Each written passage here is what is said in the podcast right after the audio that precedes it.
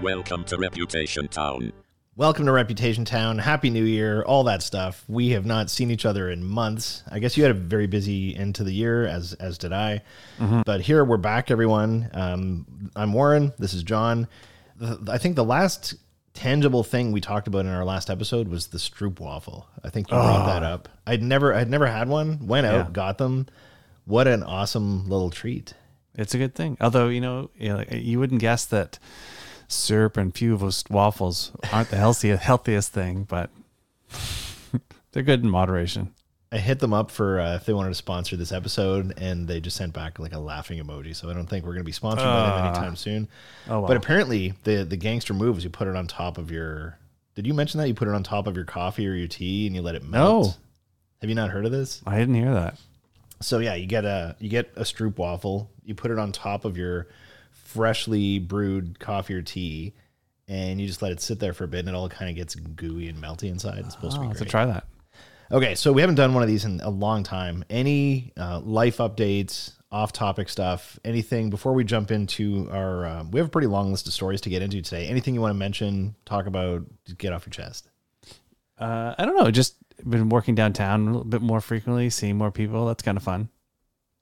So you're back. I in know, I know you've been world. super, I know you've been super busy with with training and and and all all corners of everywhere. Yeah, the uh, the end of last year was the busiest stretch I've ever had media training wise, and now there's always a little lull after the holidays and things are starting to fill up again. But uh, it was it was nuts, but it was a lot of fun, and uh, it's nice to be back in person. That's what I have to say. Where you can. indeed. Are you? How many days a week are you in the office? Well, our office is actually under construction right now, so Oh, I'm working out. that, I'm right, working out of a WeWork um, at the moment, which is actually kind of cool. I, I'm enjoying it. Wh- Uh, But a- university, that one. Uh, up at uh, the Bay, Bay and. They're pretty good. Queen. Yeah, yeah, it's a good experience. They had some bad PR So- with that guy and the whole debacle, but overall, yeah, it's the, convenient. the business, the actual product is pretty good. So go go on a couple days a week. And this is why people are tuning in. They want to hear like what, how many Where where, we're, where we're working exactly? Yeah. what dessert snacks we're eating. Okay, so we've been going back and forth by text. We have a a docket, I think, of like five different stories we want to touch on, all kind of different, and none of them super deep. But these are some of these are things that have been brewing for the last couple of weeks. Some of these are, are relatively new, but wanted to bring something that we think is kind of interesting to our listeners this week. The first one is a, a fairly late breaking story just in the last couple of days with a um, very senior former union leader in Ontario, Warren. You don't see a lot of Warrens just in in life. it's not a it's not a young person's name. There's no none of my kids go to school anymore. Anyway, Warren Smokey Thomas. That's the guy's nickname. That's what in his news releases, his Twitter handle, he goes by Smokey. And I've heard this name many, you know, I've done a lot of work in that sector and I've I've been familiar with the name and he represents them in strike negotiations and stuff like that. Anyway, there's been allegations the union is actually suing him and a couple of other folks for allegedly um, funneling some funds to themselves, uh, cash, assets, uh, cars, million things dollars, like to the like tune of pretty- six million bucks. Yeah. So uh, this story is just unfolding now, and the reason we're bringing it up is because first of all interesting. Second of all a lot of reputational impact here. If the story's true if the story's not there's going to be reputational impacts for the individuals involved and the union involved. And this is not a small union. This is a king kong sized organization. So when you saw the story and you've got a lot of experience in government what were your thoughts? Where do you think this can go? And from a reputational standpoint try to steelman it from both sides. If you're the if you are someone who's paying dues into this union and if you're this guy who is in the middle of these and let's assume innocent until proven guilty um, what are you thinking about this one? Well, you know what? I have to say, it's one of those things where you know, the super loud, almost demagogic leader in the union, and and he often came up on the other side of issues I was working on. So uh, who knows? I don't know if the allegations are true or not, and um, you know that's why they're the union's gone to court to try and recoup these funds and prove that this is the case. But at any rate, I don't know. Like this isn't the first time this has happened, right? What was it? A year ago, the the head of uh, Unifor, Jerry Dias, was um, he took a bribe, I think twenty five thousand dollars, kind of small potatoes compared to compared to these allegations. But um, it, I think it is, and there's another. There was we were talking at work about it, and there's another example someone raised. But it, it talk it brings forward this idea that you know the old style of pretty laissez faire management that happened in a lot of these unions. Probably the day for that, the days for that are, are over. And you know, well, to answer your question specifically, um, if I, if I'm the union, my big concern is I'm trying to justify the value of a union to workers in this day and age, and not having tight tight enough control so that someone may be siphoning off millions of dollars doesn't make me really confident in in how well the the union is. So I think the reputation issue is is the union managing it for itself and demonstrate to members that um, it's it's not going to act like the way it, it suggests that the former leader was acting. When when you saw it, you know, like as a someone someone who who is more of a apolitical uh, perspective, like how did you how did you interpret it? Apolitical by by choice. I I you know it was interesting to me. I saw the story. I think it was two days ago, yesterday or two days ago. I saw the story pop up on Twitter, and my first reaction was like, "Holy shit! That is." This seemed to be, uh, or, or like like you said, a bigger than life figure. Um, made himself part of the story is the nickname. I think, you know, in quotation marks. I can't think of anyone else who does that.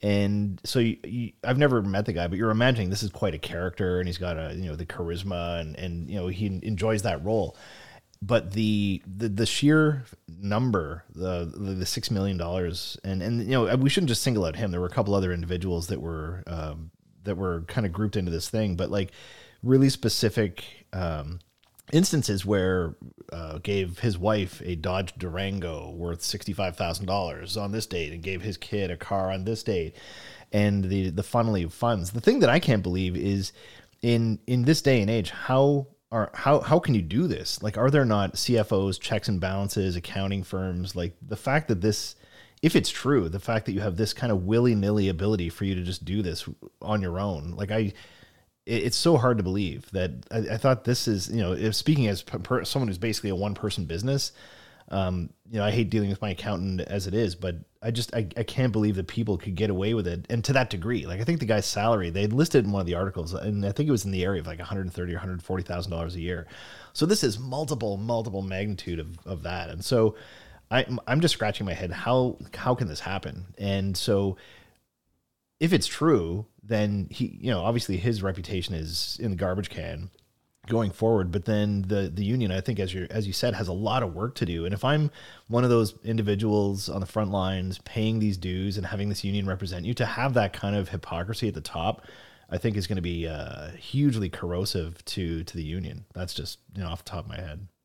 You know, and like the, the leadership of those unions, as I understand it, is is is a, an election. And so I remember in previous years, Smokey running for reelection for the, the to, to get that job, and oftentimes you know, the person who wins is not the person who's talking about how they're going to be the most prudent manager of the affairs of the union.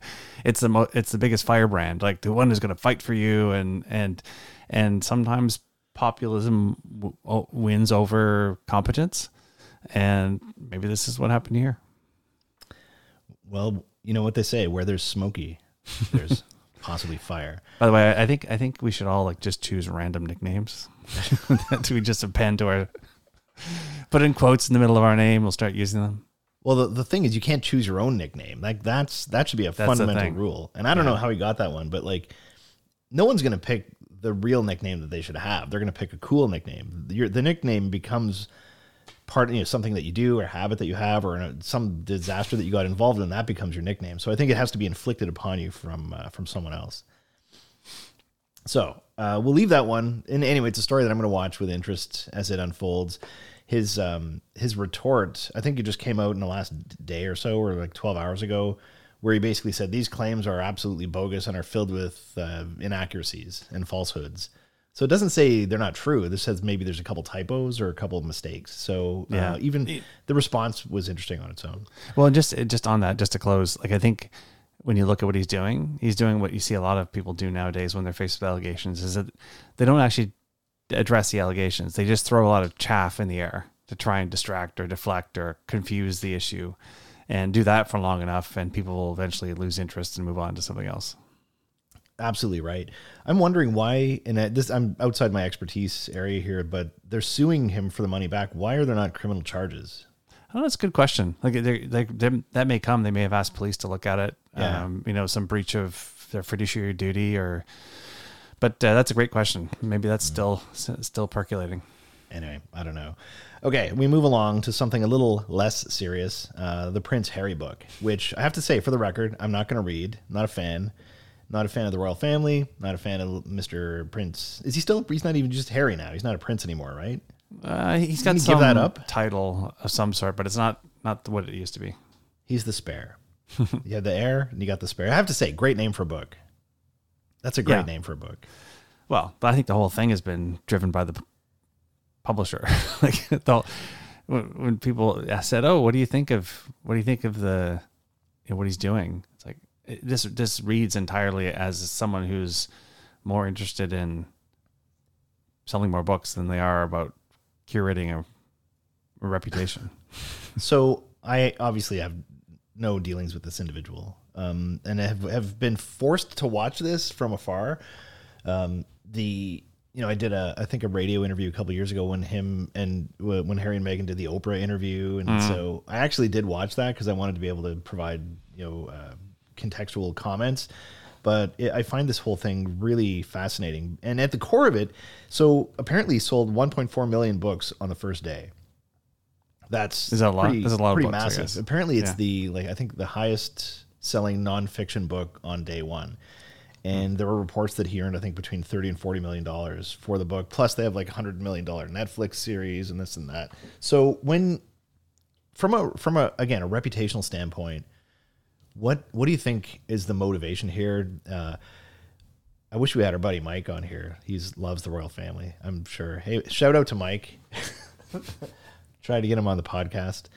Um, what are your when you see this this whole thing happening with him and her and all the stuff in the media and the claims in the book? Like this is very non-British. This is very non-royal. You can't. You have to imagine that the, the royal family is throwing a tizzy at this. And so, what are your thoughts about? Are, for, are you going to read this thing? Oh, I won't read it. No, I like I I I really like the royal family. I like the monarchy, but I don't know. It just makes me sad. Like it's just a sad spectacle that he's the way he's sort of you know um, converting his life experience into cash at the expense of you know his family. Just like I don't know, it's pretty. And, and and frankly, like I hope he I hope he um, shepherds his money well because, um, you know how many how many times can you go back to like sharing the dirty laundry to Yeah. to cash out on it, right? Like I think this is his his go at it probably. And uh, in terms of shepherding his money, he better really take care of it because I think he's probably going to lose half of it at some point. uh, But what? But, but okay, so from a from a, a, a reputation standpoint, m- like m- from my view, it it depends on obviously the audience, right? Because the re- because there's no universal repu- like arbiter of what a reputation is. right. But um, for the most part, I think, uh, well, people are interested, especially in America, are interested in this like tawdry stories that he's telling. Um, I, I really don't think this is improve like helping his reputation at all. Um, especially because you know there's there's there's a like intellectual dishonesty about what he's saying. Like he's saying, "Oh, I, you know, I'm do, I'm sharing all this in the hopes I can you know rebuild my relationship with my family." Is it really? That's Good you really think that? I don't know. Like, well, as a, as a non-monarchist, what how do you perceive it? I, I find it kind of curious and sad as well. And he's he's a private individual. He can do whatever he wants. If people want to buy the thing, good for you. If you want to watch the Netflix series, amazing. That's great. Uh, I, I I feel like um, I'm not a I'm not a fan of it, but that doesn't mean that I don't think it should exist. And so because we're hearing a lot about free speech and censorship these days as well.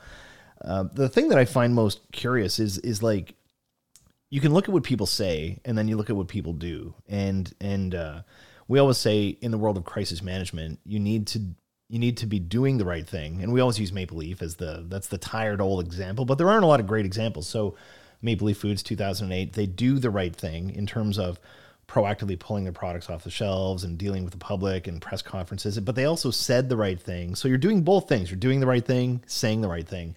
Here, to me, there seems to be a, a disconnect where he's saying, um, the media has been attacking us, the public has been attacking us. We, I want my privacy, and my mother was killed by the paparazzi, and I want my privacy.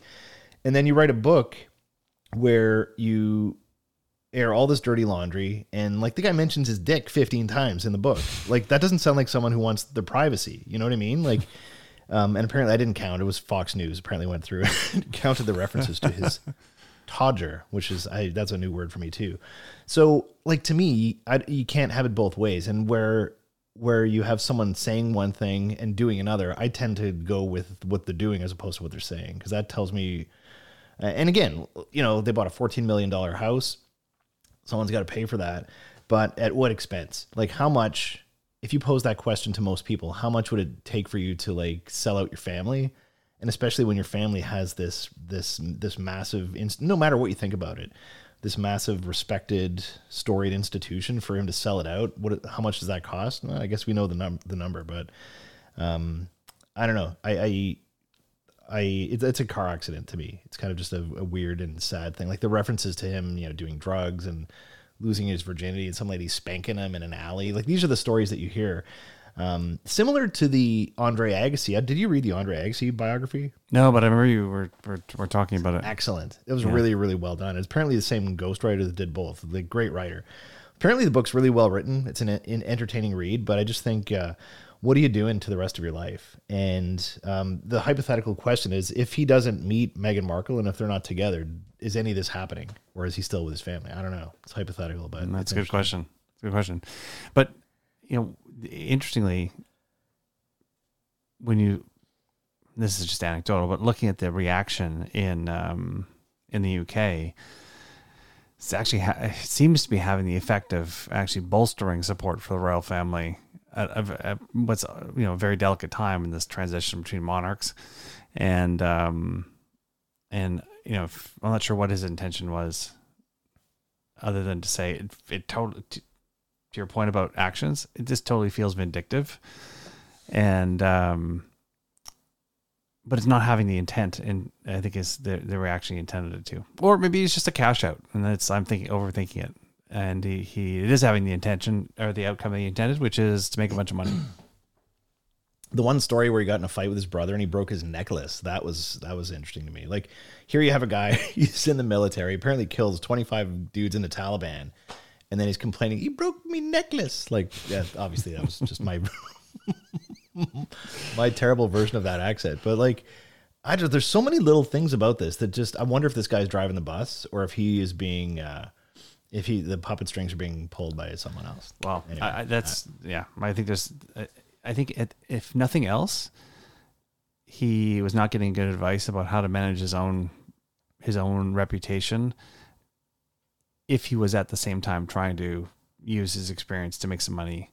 Um, because some of the stuff like you talked about, like him talking about, you know, the people he may or may not have killed in Afghanistan. Yeah. Like that's not something that veterans typically, you no, know, talk about. Upon. Exactly. Yeah. And, and it's just bad, besides bad form, it's just like a bad idea for him to be. And does that bring heat that. on the royal family also? You know what I mean? Yeah, possibly. And retribution. Who knows? Yeah, possibly. Anyway, anyway. dangerous stuff. Okay, Bell, let's talk. Um, we've talked about Bell a number of times in the past year. It's uh, the, anytime you have a communications company, it's uh, you know when I when I speak at conferences, I'll, I'll, put a bunch of logos on the screen and I get people like you know thumbs up or thumbs down, like United Airlines and Facebook the worst reactions are always for Rogers and Bell. and I think it's just because people don't like people messing with their cell phones. Um, they are changing the the structure of their Bell Let's Talk campaign. And uh, anyone who's in Canada would certainly know about this. Where I, I, think it's late January, I think it's the 25th this year. They have like Bell Let's Talk Day, and it started out a number of years ago where anytime you use that hashtag on the internet or like you know on Twitter or in text or whatever, Bell would pay five cents to a fund that would go towards mental health initiatives. Excuse me. This year they're changing it. They're not doing the hashtag anymore. They're changing it to a lump sum donation, which would be the biggest yearly donation. I think like in previous years it was like eight million dollars or something total. This year they're paying a lump sum of ten million dollars towards mental mental health initiatives and they've changed their whole marketing. They've got a huge branding campaign. You've probably seen some of their ads online and on TV to talk about making it more about action than words. But there's a lot of criticism that the company's doing this just to avoid negative publicity. And it, it's kind of like careful what you wish for because they started this out as this hashtag to get people to talk about it. And it's actually kind of backfired. So, uh, what are your thoughts on the Bell Let's Talk restructure? Okay, but why is it backfired? I believe that it's backfired because people think that the just as we mentioned earlier, they're saying one thing and doing another. Exactly. Like, hey, mental health, kumbaya, this is important. And then and again, this is anecdotal based on a few high profile incidents, but that's what the world is going to judge you on. It seems like they don't give a rat's ass about the mental health of the people who work for their company. Uh, that's exactly it. And so when I read the story about how they're changing it, it, it felt like to me, like obviously we don't know what they're doing internally, um, so just rewind for a second. So a year ago, they there was a a, a very strong, I would say, very strong um, piggyback on top of their hashtag campaign, calling out the company for its own behavior, which is not consistent with the objectives of Bell Let's Talk Day. and and then you had I don't know was it six months ago now um, the whole Lisa, Lisa LaFlamme yeah. uh, um, termination of situation, which again ran counter to um, the the ethos of what the company says they stand for, and it was another opportunity for people to raise, you know, oh, and by the way, here's how Bell is not actually being sensitive to to mental health in the workplace. And so when I look at what the changes are suggesting, like to me, this feels like the tinkering around the edges versus like the the fundamental internal change that might actually put you more in line with the thing you're trying to do. Because what do they do? Well, they up the amount they're giving. So okay, we're going to give more money. So we're going to buy our try and buy our way out of the problem, and we're going to we're going to make it. It feel well. Maybe I'm wrong, Warren, but as I read it, they're not going to. It's not going to be driven by this hashtag campaign anymore. So we want to we want to limit the ability of people to piggyback on what we're doing. Mm. But you know, does that eliminate people actually, you know, continuing the, the counter campaign that happened? No, it doesn't. It's it, it could quite possibly still manifest itself organically again this year. Yeah. So it like yeah, they're making some changes to try and limit to issue manage essentially and to limit the the blowback. But fundamentally fixing this starts elsewhere. It doesn't start where they've with the things they've talked about. Um what what what was your take on it? Well, you you mentioned Lisa LaFlamme story. There were a bunch of things that led up to this, and probably we don't know all of them. But um, in 2021, a few weeks after Bell Let's Talk Day, they very publicly laid off hundreds of uh, radio announcers and radio uh, station staff across the country, and it was so close to the the day. You know, you have this nice feeling and the the, the stories, and you have these you know former Olympians and, and Bell Let's Talk, and it's a really good. They got a lot of positive press over the years, and then they just callously fired all these people. Um, you know, a lot of veteran folks, really great journalists and workers who were out there, and then the public went kind of bonkers. And then you've got not only Lisa LaFlamme, but there's another individual from there's a, one of their weather specialists who has been complaining about systemic discrimination from the company. There's a uh, another reporter named Danielle Graham who's suing the company for wrongful dismissal. And again, company with thousands of people, and these are just a few anecdotal stories, but um, it, it it really makes you wonder, like, what else could they do? Because they got into this, they got into bed with this idea of mental health, and was it just did they want to make a substantive change or was this just kind of virtue signaling from day one? And like they can't stop it. If you stop the program that's even worse. And so to me this looks like you know you know when you uh you see those movies where someone goes into the kitchen and they flick on the light and all the cockroaches go and run under the fridge? This seems to me a little bit like that. It seems like these thin-skinned executives who don't want people saying bad things about them on the internet and so let's let's get rid of the hashtag let's just switch it oh, eight let's give them 10 shut them up Yeah. That's what this sounds like. Not to simplify, and again, I don't know any of these folks, but worked with enough executives. One of the biggest hurdles for big organizations to have a social media presence is they don't want people saying negative things about them online. It's amazing that someone will look at a tweet from an individual that has 19 followers and a picture of a cat for their face, and they will think that that is uh, the same thing as Peter Mansbridge saying something bad about them. So um, this to me seems like trying to buy themselves out of a hole. But you know what's really interesting is if you look at the ads and the posts that that Bell is making online about the the new campaign, look at the comments underneath. The comments underneath are all the people from the public saying the stuff that we're talking about today and taking the company to task. So it's not so much about the post. To me, it's about the comments, and people are still pretty pissed about this. Interesting. Well, I, it'll be interesting to see how they evolve it further um, because they built up a lot of equity in it, and it was even global equity. Like there was international voices echoing the their campaign call. Um, but you know, if you don't live the if you don't live the the values you're you're espousing, you know, there this is the consequence. I think. Yeah, absolutely. Okay, let's talk, attack another large company, Via Rail. And I actually, this is tough because I actually I like Via Rail. I, if I had to take, uh, if I had to go and do media training in like Ottawa, for example, I will prefer to take the train than I will to take a plane. If the schedules work out, I just find it more. Um, It's a nice ride. It's, it's yeah. You don't have the security had- in the airport. I had uh, I had some people come down from the U.S. and they took the train via train from uh, Ottawa to Toronto, and they thought it was fabulous. They're like, "This is amazing. It's great. It's way better When than it- our experience with Amtrak." when it works, it's it's a great way to travel. When it doesn't work, it can be disastrous. And so, this is a story from um, a couple weeks ago. So there was a huge storm here in Ontario, in parts of Ontario, right around Christmas, like the worst time of year for this to happen. People are traveling to be with their families. And from December 23rd to the 26th, there was this window in there where there's some really some really bad weather. Um, this is the one where you might remember in Buffalo, there was the, the lady who very uh, uh, famously, you know, passed away in her car from the from the extreme weather. There was like many feet of snow in a lot of different areas, tons of accidents on the highway, and so there was a whole corridor of uh, of trains that got stuck. I think a, tra- uh, a tree fell down on one of the trains, and then they were all kind of stuck. And the weather's terrible, and people are stuck on these trains for up to 18 hours. And the bathrooms weren't working. There's no food. There's no water. People are going, like people are jumping off the train. It was like Lord of the Flies on there. and again, this stuff happens. We saw the the the airline situation in the states. There are stories like this all the time. What's interesting about this one is the lack of the company's response. So I remember right around that time because the business that we're in, I saw these news stories coming up, and then I the first thing I do all the time, I go to Via Rail's Twitter page and what are they doing? What are they communicating? And there's nothing there. And people are are lashing out at the organization, like, what are you doing? Why are you not communicating with us? And I'm sure they were doing it at the train level, but from a corporate perspective, it seemed like they either didn't have their act together or they didn't want to talk about it. And they didn't have an official statement from their CEO for, do you know how many days it was?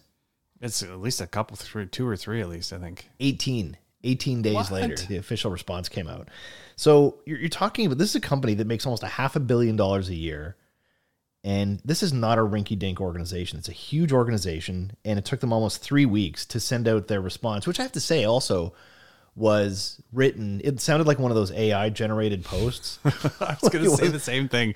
it it wasn't terrible. It was just like homogenous, and we didn't you get it right, and da da da. It just sounded it sounded kind of fake. Like it sounded like something they reluctantly pushed out. Took 18 days. Took took, took 18 18 days to write.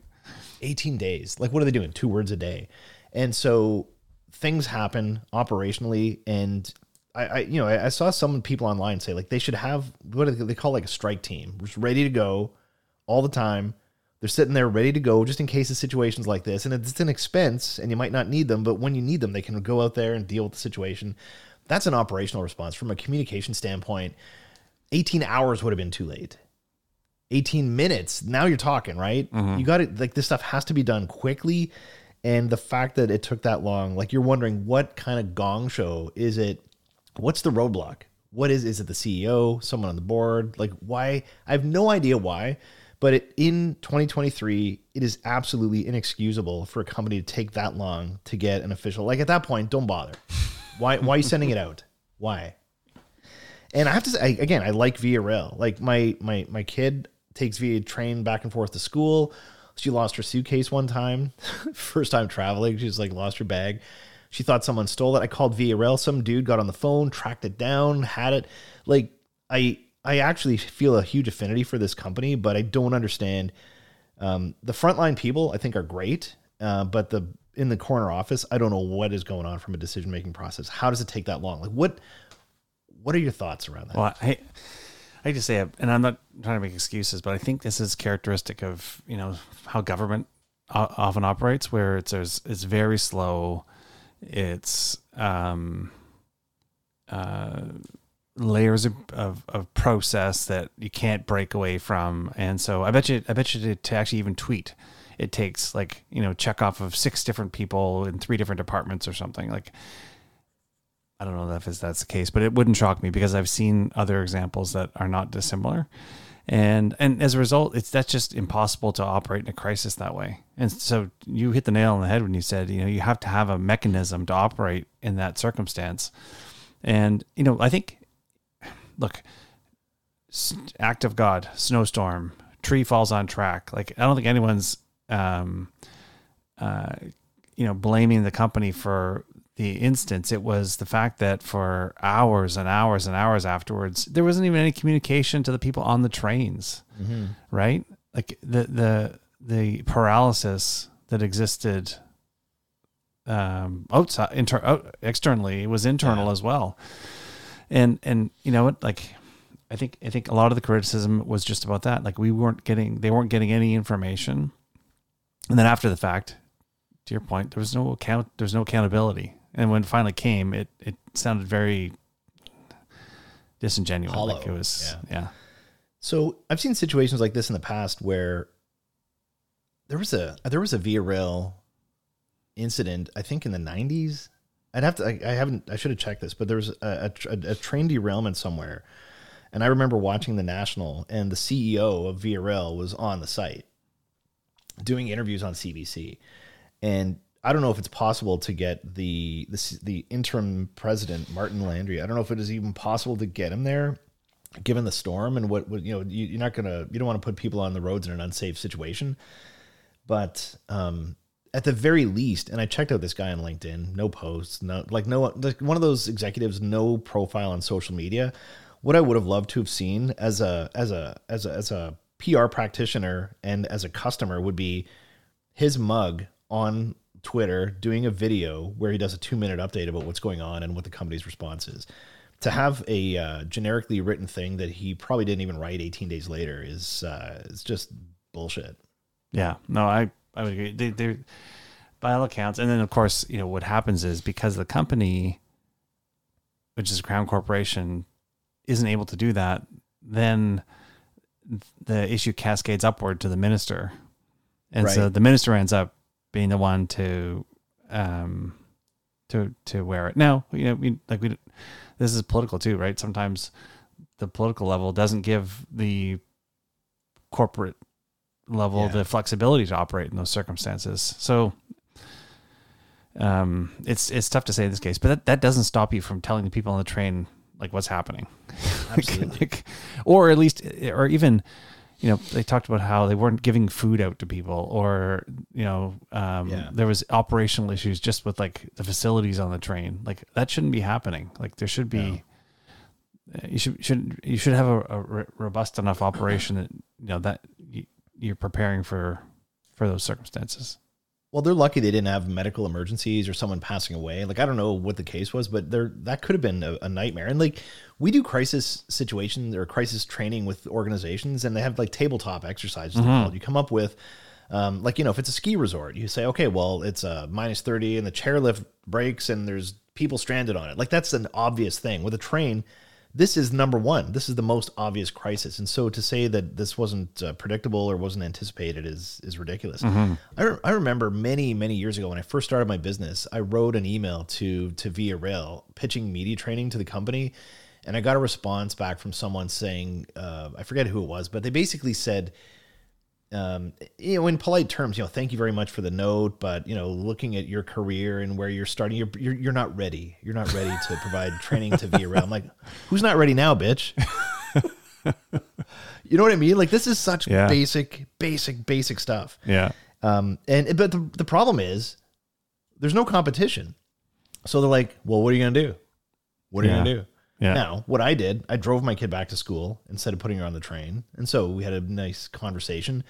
But um, I don't know how many other people were were in that boat as well. Like ultimately, there aren't a lot of choices, or maybe I'll fly, maybe I'll fly Porter next time. I don't know, but it's uh, it this this was an easy win where you just had to communicate a little bit, and they dropped the ball so badly. Like 18 days later, don't even send it out.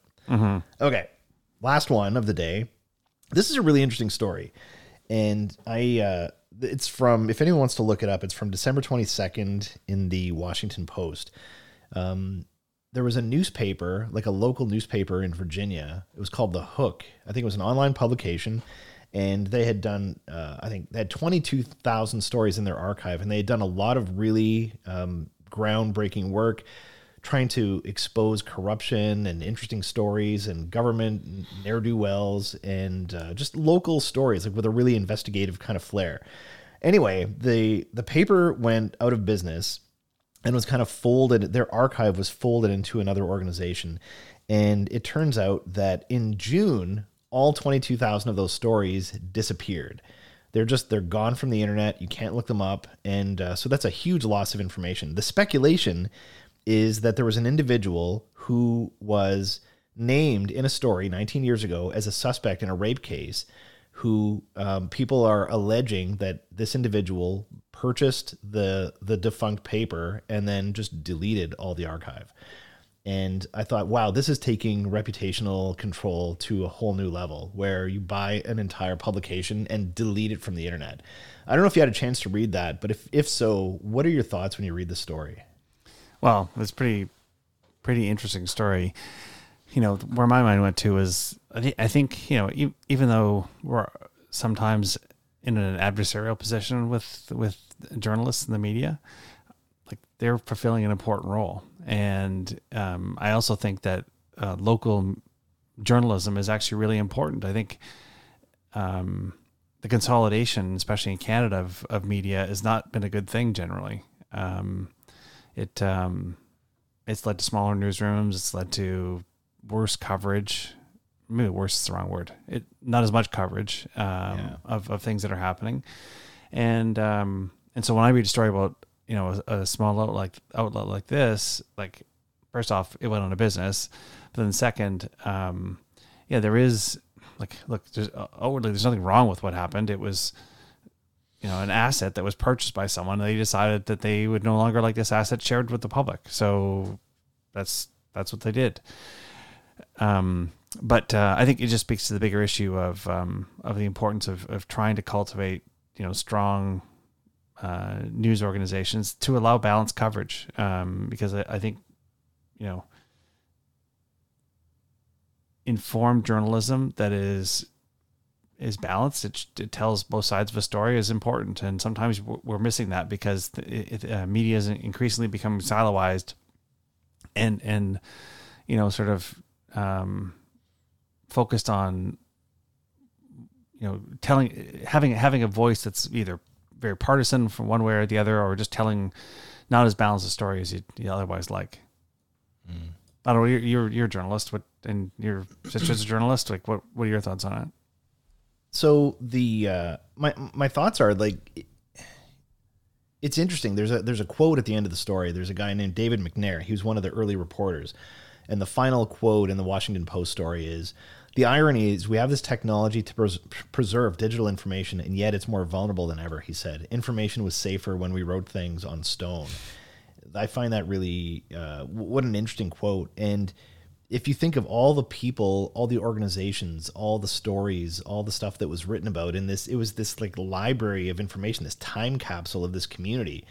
And a lot of the organizations, not only this one individual, um, the guy's name was Curtis O'Farry, and he's a DC based uh, investment banker. And again, there's no proof. The, the, the transaction was done through a lawyer, so they don't really know who purchased it but this individual had been named as a sp- suspect in a rape case about 19 years ago and subsequently had been trying to um, he, he had uh, asked the paper in 2012 to pay him $250,000 in damages and to remove the article. He sued them for libel for $2 million. He's been going to Google and, and asking them to remove all these links and, and connections to the story. So this has been going on for quite some time. And the irony is, here's a guy who tries to uh, keep the story on the down low, and now it's the subject of a Washington Post story. So um, it's it's uh, this shouldn't be allowed to me. Um, you know, you think of tools like the Wayback Machine and and, and other digital archives. You, you it, it's hard to, for me to fathom that this thing isn't backed up somehow. Um, but for one one individual, again, allegedly, to take this extreme route, and I'll bet you he didn't even have to pay that much. Like, how much do you have to pay for the archive of a newspaper that's out of business? like, my first job out of school, I worked for a couple months as a reporter in uh, southwestern Ontario for a newspaper that a guy bought for a dollar. The newspaper went out of business. He bought it for a buck, and he got some government funding, paid the reporters a little bit. So um, he might have gotten this for a song and a dance, and and deleted the archive.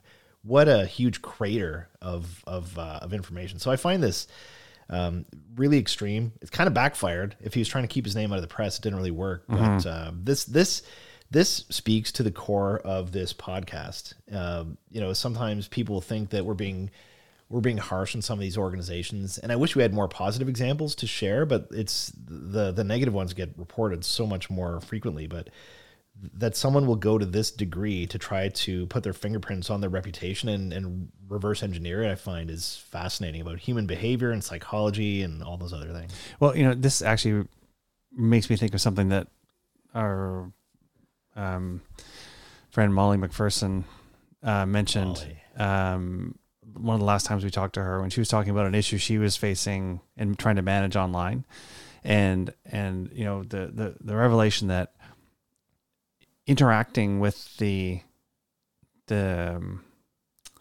the direct in, or engaging directly with the negative discussion um, just drives the algorithm and drives you know sort of the opposite of what actually you want to have occur. Um, and in this case just to your point like his his instinct was oh i must make this go away so i'm going to buy it. I'm, I'm going to be go through this assuming it's he did who he did as Yeah, you say we don't even know if it's this guy but um, whoever did this, um, uh, and if it was him, he went through this exercise to try and um, minimize the tension on it, but it actually had the opposite effect, right? And I think um, this is where sometimes reputation management is counterintuitive to, you know, what your what what men, what gut instinct often directs you to do, and that's why having sort of you know some some sober advice around the table can help you manage it better because it is it's like you know you said it earlier somebody sees a somebody sees a a, a tweet from someone who has very few followers and it drives them to like want to engage and just by the mere act of engaging it drives further attention on the thing you're trying to you're trying to Yeah. to, to to to to drive down and, Absolutely. and I feels like that's what this guy did in this case, just more, more through a mix of old school and, and digital methods. well, good luck buying the Washington Post. I think you're going to need deeper pockets. exactly. So, for anyone who wants to look it up, it's December 22nd, uh, 2022, by a guy named Paul, Paul Farhi. And the article is called A Newspaper Vanished from the Internet. Did Someone Pay to Kill It? And uh, it's an interesting read with a lot of lot more context than we got into today. Um, that wraps up the stories we wanted to chat about. Oh, the, there's one more thing I wanted to mention that I don't think we've talked about, and um, it touches on the Lisa LaFlamme story. And again, I don't mean to, to bring this up again and again and again, but um, I heard through the grapevine, and I find this just interesting. Again, from a reputational uh, management standpoint, you have to think that her reputation has gone on the upswing. Bell's has gone down, or Bell Media, since that took place. I heard from someone that her husband, boyfriend, I don't know what their situation is, but her life partner is one of the uh, leading consultants at Navigator, the crisis communications firm. really? Yeah.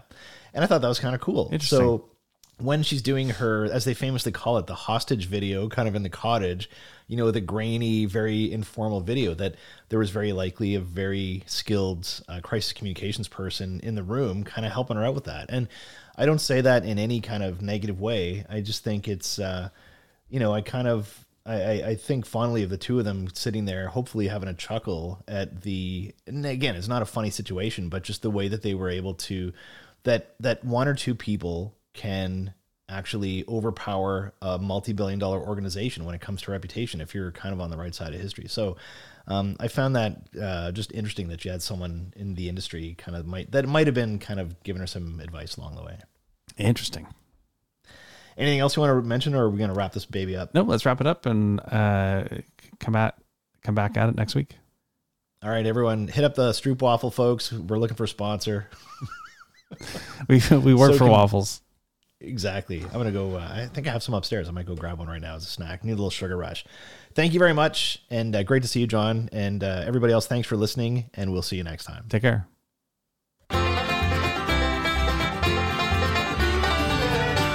Thanks for stopping by. If you liked this episode, please rate, review, or recommend the show. See you next time.